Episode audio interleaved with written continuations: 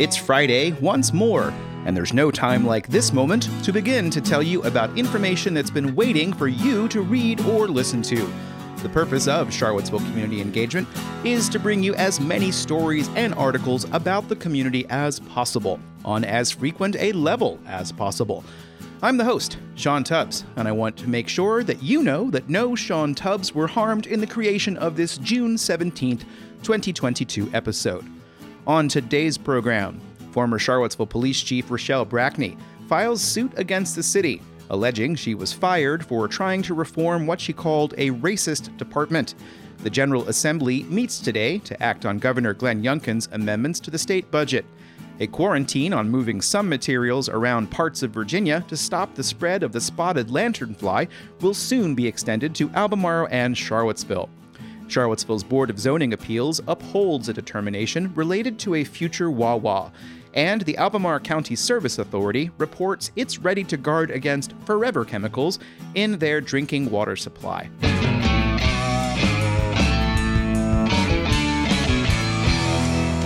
In today's first subscriber supported shoutout, have you ever wanted to learn as much as you can about how to preserve and protect trees? The Charlottesville Area Tree Stewards are opening up registration for their fall series of online training sessions and field activities, running from August 9th through November 19th. Full tuition details are at charlottesvilleareatreestewards.org. And if you want to get a feel for what you may learn, there's a public tree identification walk through the grand trees spanning the front areas of the University of Virginia on Sunday, June 26th. Attendance is limited, so register today.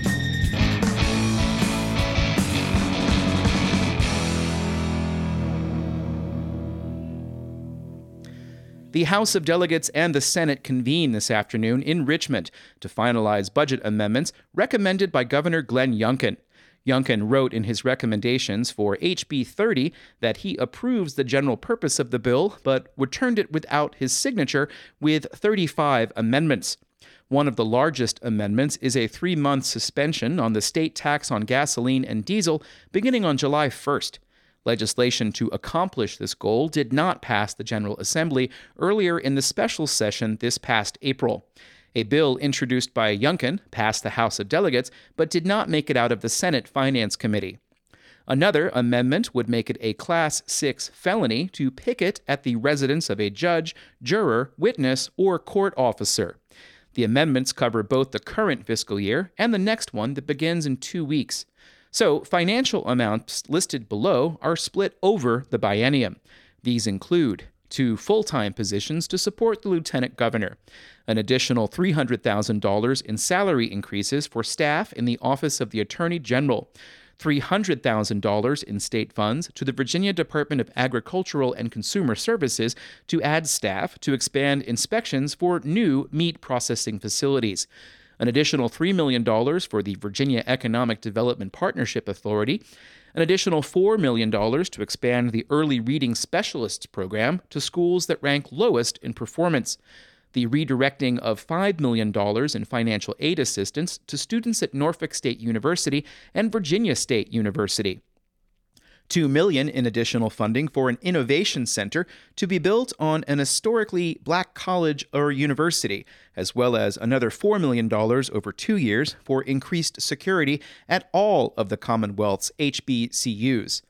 $4 million in funds would be redirected to support the University of Virginia's program on constitutionalism and democracy.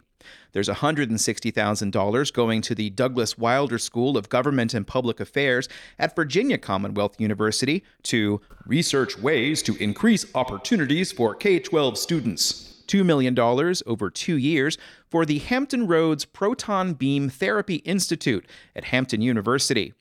$2.35 million in each year to hire 36 security guards for state operated mental health treatment centers. Another $200,000 would go to the families of the security officers killed at Bridgewater College earlier this year. And an appropriation of $50,000 would be made to prepare more prison beds for those arrested for picketing at a judge's house. There are also new policies that have been introduced into the budget All public universities will have to demonstrate an official commitment and set of policies and practices to support freedom of expression and inquiry, free speech, academic freedom, and diversity of thought. The University of Virginia at Wise is authorized to offer graduate programs. All state funding for any abortion related service would be prohibited unless required by federal law.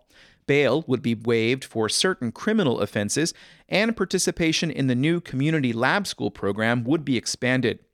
Youngkin made three amendments to HB 29, which is known as the Caboose Bill, as it looks back at previous budgets, including the current fiscal year.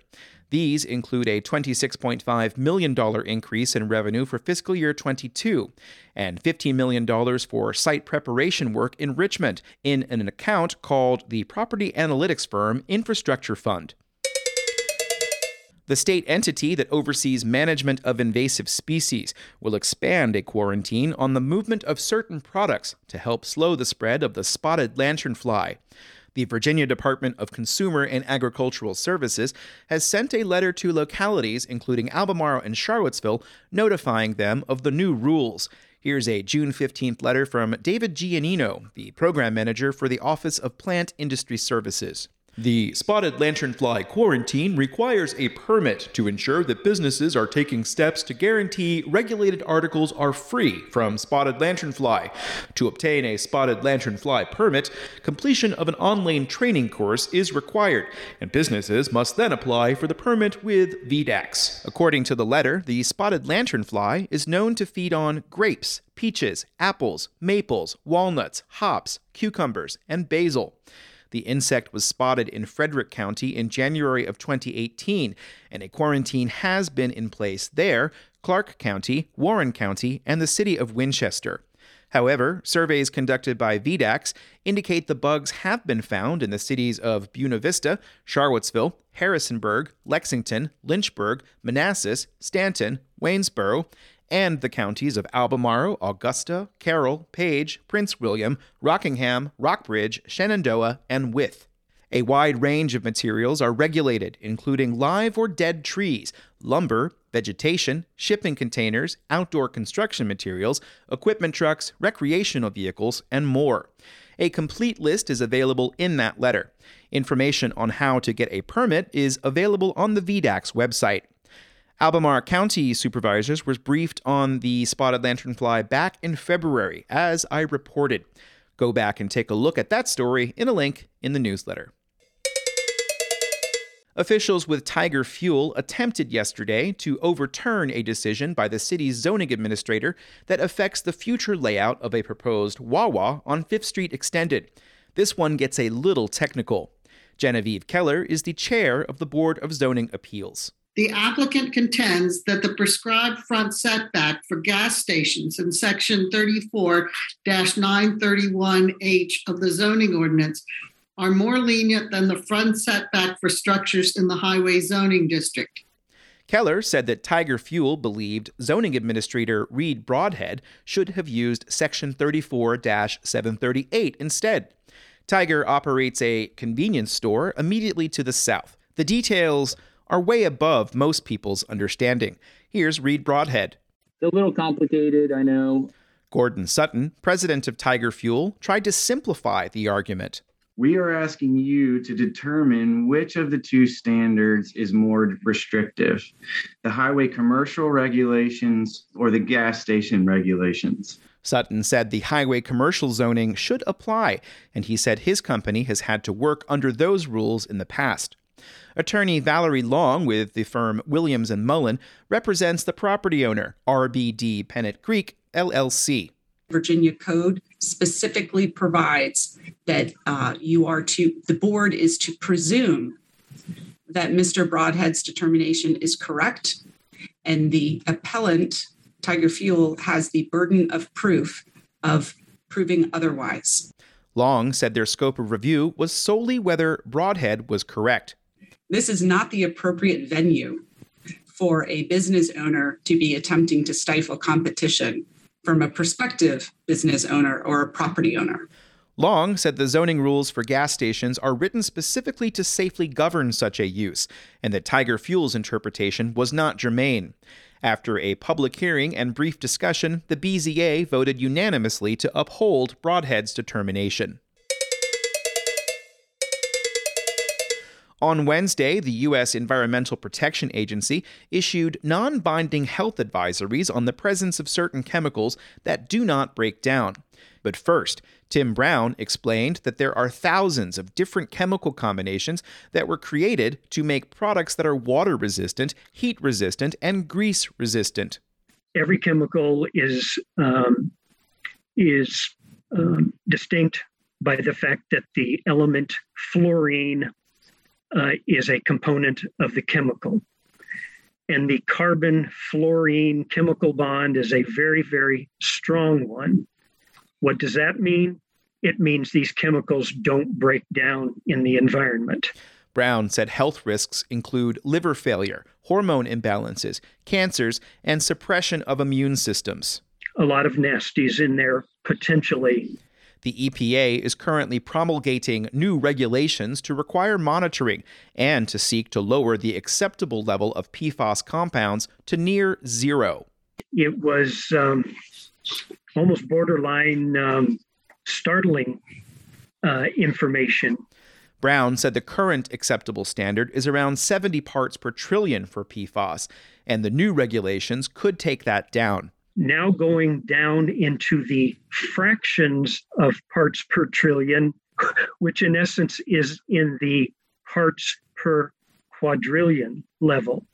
Brown said one issue will be that current test equipment may not be able to detect those levels.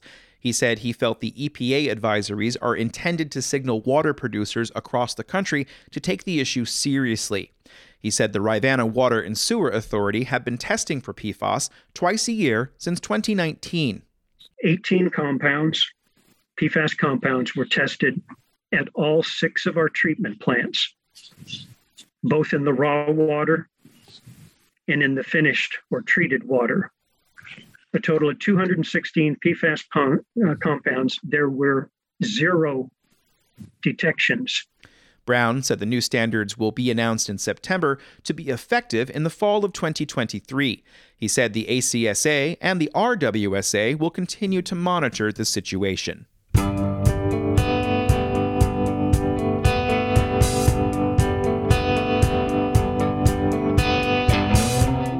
You're listening to Charlottesville Community Engagement, and in today's second subscriber supported public service announcement, Camp Albemarle has for 60 years been a wholesome, rural, rustic, and restful site for youth activities, church groups, civic events, and the occasional private program.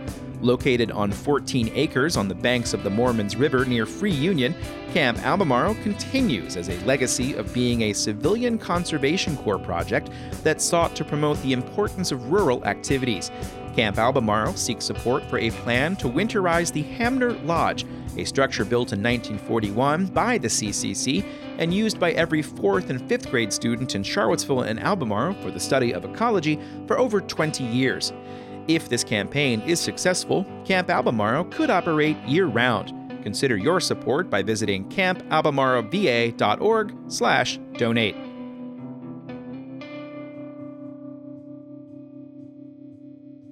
One more long segment to go today with no sound bites. Former Charlottesville Police Chief RaShall Brackney has filed a lawsuit in federal court against multiple parties, alleging that, among other things, the city of Charlottesville acted unlawfully when former city manager Chip Boyles fired her last September. She's seeking $10 million in damages. In addition to Boyles, Brackney's complaint in the Western District of Virginia also includes former City Communications Director Brian Wheeler, City Attorney Lisa Robertson, Acting Police Chief Latroy Tito Durrett, former Assistant Police Chief James Mooney, current counselors Sena Magill and Lloyd Snook, former counselor Heather Hill, and former Police Civilian Review Board Chair Bellamy Brown. She also named Mike Wells of the Police Benevolent Association as a defendant. The suit builds on a claim filed with the Equal Employment Opportunity Commission soon after she was fired by Boyles. In a series of facts, the complaint seeks to establish that Brackney was hired in June of 2018 to bring empathy, community oriented training, and years of law enforcement methodology to the table, following distrust after two specific incidents in the summer of 2017. Paragraph 31 says that her priority was to stabilize the police department by building rapport with its employees whilst simultaneously empowering them to challenge their personal assumptions regarding policing in the 21st century. As part of that work, Brackney collected data on all divisions of the police department, and according to the complaint, concluded that members of several of them, including the Special Weapons and Tactics team, were not up to that task. Assignments were not based on strengths, but decades old, archaic practices such as nepotism, favoritism, genderism, and racism. The complaint describes Brackney's attempts to reform, such as converting four positions to civilians rather than sworn in officers. One of these was the public information officer. More training sessions were to be held, as well as taking minutes at department meetings.